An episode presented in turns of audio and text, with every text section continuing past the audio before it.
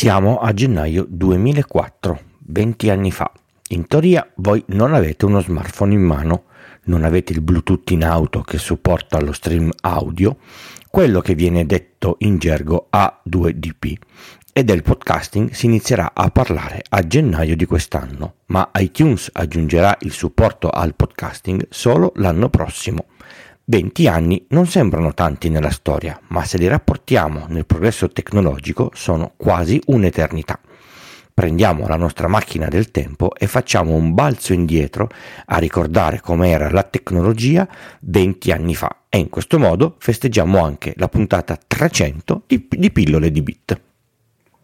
Io sono Francesco Tucci, mi occupo di tecnologia da prima del Millennium Bug, dell'euro e del grande blackout del 2003. Sono sopravvissuto e sono qui per raccontarvela in puntate brevi e facili, alla portata di tutti, con questo podcast Pillole di Bit.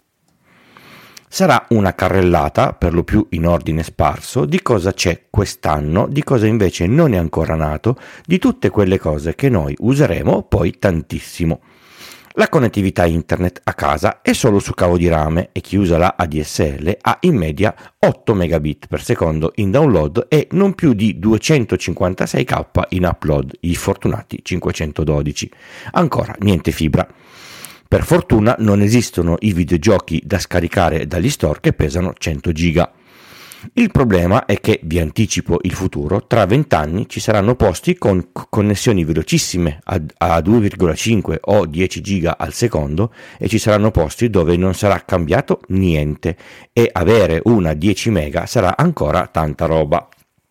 Per navigare da casa ab- abbiamo un Pentium 3 o un AMD Athlon 64 e usiamo tutti i pesantissimi monitor CRT sui computer desktop. I fortunati che hanno un PC portatile hanno degli schermi orridi che si vedono bene solo se guardati esattamente di fronte a 90 gradi, con risoluzioni ridicole tipo 1024x768. Il sistema operativo di punta è Windows XP, uscito due anni fa dobbiamo ancora aspettare qualche mese, il mese di agosto, per l'agognato Service Pack 2 che lo renderà finalmente un sistema decente. In tasca abbiamo in media dei telefoni con un display piccolo, LCD in bianco e nero con pochi tasti e il sistema di scrittura T9. Tra qualche anno ci chiederemo tutti come abbiamo fatto a scrivere così tanti sms con questo metodo assurdo. Ma che telefoni abbiamo in tasca? Il Nokia 1100 o il 6230? I più fortunati, magari per lavoro, un BlackBerry con la tastiera QWERTY, ma ancora senza la pallina da usare come mouse. Niente internet a portata di di, di, mano o per chi deve usarla a prezzi folli tariffata al byte e con prestazioni veramente minime. Non abbiamo sistemi di messaggistica diversi dagli sms, tariffati a seconda del piano della SIM tra 10 e 20 centesimi ciascuno. Niente faccine e 160 caratteri al massimo. Niente messaggi vocali, la grande gioia. Non lo sappiamo, l'inferno sarebbe arrivato dopo pochi anni.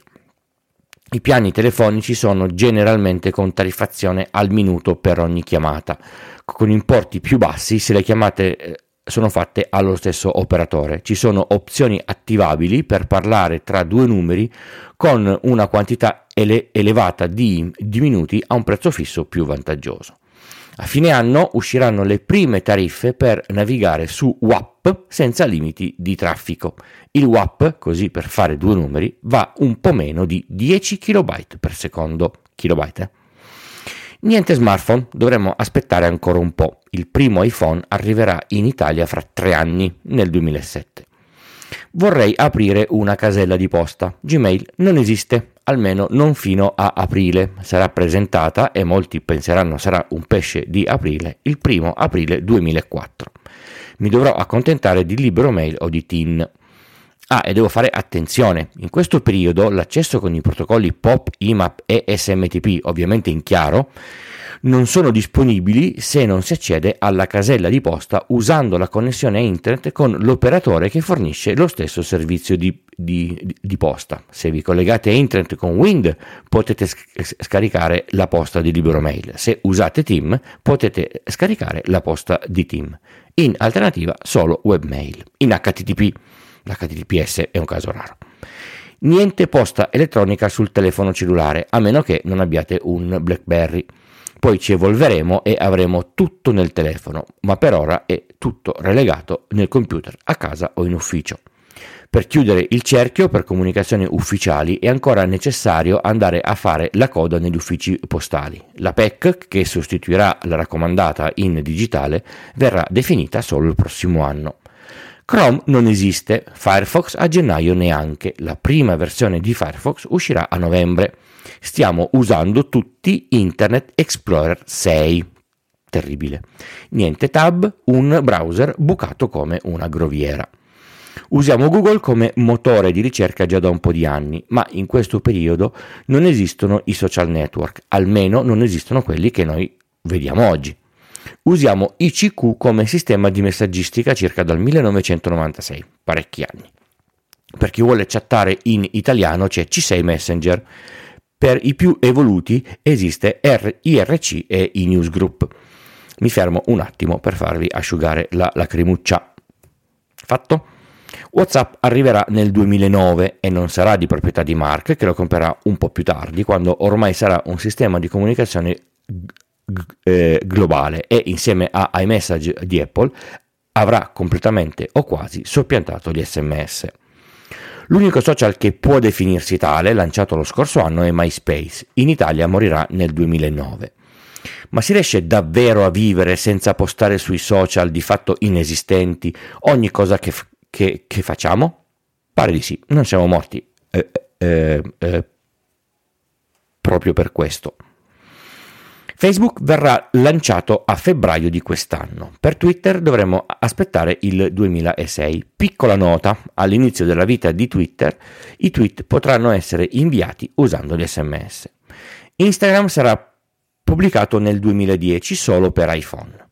Nel 2004 non c'è YouTube, incredibile. Per vedere il primo video dovremo aspettare San Valentino del prossimo anno. Sicuramente il 2004 non è l'anno di Linux sul desktop, ma a ottobre uscirà la distribuzione che ci ha provato più di tutte, sicuramente ancora eh, acerba, ma maledettamente più facile da installare e da usare di tutte le altre. Con il numero di versione 4.10 viene presentata Ubuntu Wardog. Per chi è appassionato di videogiochi, nel 2004 è è in vendita a fine vita la prima Xbox e c'è grande attesa per il prossimo anno quando uscirà la Xbox 360. In casa Sony giochiamo alla PlayStation 2, la 3 è attesa anche per il 2005. I giochi più in vetta alle classifiche sono Halo 2, GTA Sant'Andreas, Half-Life 2 e Doom 3. Verso fine anno uscirà il primo Morpg che farà la, la storia e fra vent'anni sarà ancora usato da milioni di giocatori. World of, of Warcraft. L'acronimo MORPG sta per Massive Multiplayer Online Roleplay Game, gioco di ruolo online con un sacco di gente collegata. E lo shopping online? Niente, o davvero poco, ma mi pare proprio niente. Amazon arriverà tra sei anni con calma. Ancora acquisti in negozio e pochi con la carta, almeno in, in Italia. Chiudo con due note di cultura. Nel 2004 gli Oscar vanno ai seguenti film. Il Signore degli Anelli, Il ritorno del re, Mystic River, Monster, Ritorno a, a Cold Mountain, Lost in Translation.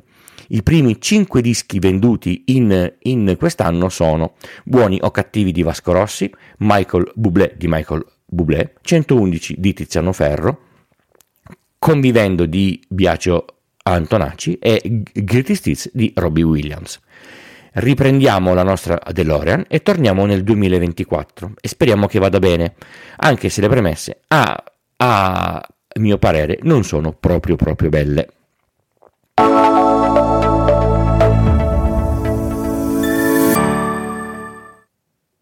Pillole di Bit è un podcast di tecnologia, breve e alla portata di tutti, scritto e raccontato da Francesco Tucci. Esce quasi ogni lunedì mattina. È realizzato grazie al supporto dell'hosting Third Eye e del software di montaggio producer di Ulti.media per macOS. Il podcast è diviso in capitoli per poter navigare più facilmente con la vostra app di riproduzione e, se volete, per saltare questa parte, una volta imparata a memoria. Se vi interessa una consulenza tecnica in ambito informatico, scrivetemi a pdb-tucci.b o, o sul sito pillole di bit con il punto prima dell'it trovate tutti i link e riferimenti delle cose dette in puntata e le modalità per sostenere economicamente il podcast e ricevere i bellissimi gadget. Come ormai potete sapere da, da molto tempo, pillole di bit da sempre si, si sostiene grazie alla generosità di voi ascoltatori. Io di questo ne sono molto felice e anche voi a questo punto f- fate parte di questo progetto ormai da anni. In questa sessione mi, mi, mi, prendo un po' di tempo per ringraziare uno a uno tutti i donatori che decidono di mettere mano al portafogli, in qualunque modo, per aiutarmi ad andare avanti. Vista la pausa natalizia, in, in questa eh, puntata l'elenco è un po' più lungo del solito. Gli abbonati sono Carlo, Valerio, Edoardo, Giovanni, Giorgio, Andrea, Alen, Giorgio e Ivan. Le donazioni spot sono di Andrea, Luca, Pancrazio, Vincenzo, Vincenzo, Massimo, Fulvio, Guido. Il value for value è stato usato da Paolo e da alcuni sconosciuti. Se usate il value for value create un account con un nickname, è un po' più bellino. Oltre a donare usando Satispay, PayPal o il Value for Value potete anche usare i link eh, sponsorizzati che a fronte di un vostro ordine a me riconoscono una, una percentuale come Amazon o, oppure AWeb. Quest'ultimo lo uso a casa e, e vi assicuro che un, che un provider internet come loro non esiste. Tutti quelli che si sono abbonati poi in un modo o nell'altro mi hanno ringraziato sempre per qualche bellissimo, eh, bellissimo motivo. E non dimenticatevi di far conoscere pillole di bit ai curiosi come voi o a chi potrebbe diventarlo.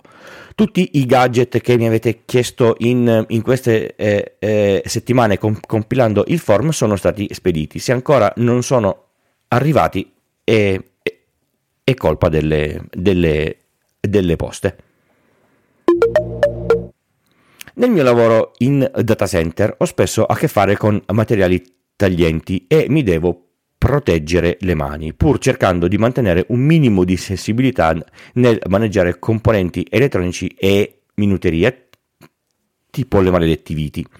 Ho provato un po' di guanti e poi su indicazione di un collega ho trovato questi di Mechanics che a un prezzo ragionevole fanno quello che devono, sono resistenti, abbastanza leggeri da non far sudare la mano e non impediscono in modo eccessivo la sensibilità. Ovviamente niente in fatto di sensibilità è meglio delle, delle mani nude, ma così il rischio di, di, di tagliarsi è molto più alto. Siamo arrivati alla fine di questa puntata di pillole di bit. Vi ricordo che tutti i link relativi alle cose dette sono nelle, nelle note che trovate sulle vostre app o direttamente sul sito. Io sono Francesco, produttore e voce di questo podcast e vi do appuntamento a lunedì prossimo per la prossima puntata, disponibile sul feed RSS o su tutte le piattaforme di, di podcast. Vi registrate e la puntata vi arriva automagicamente. Grazie per avermi ascoltato. Ciao!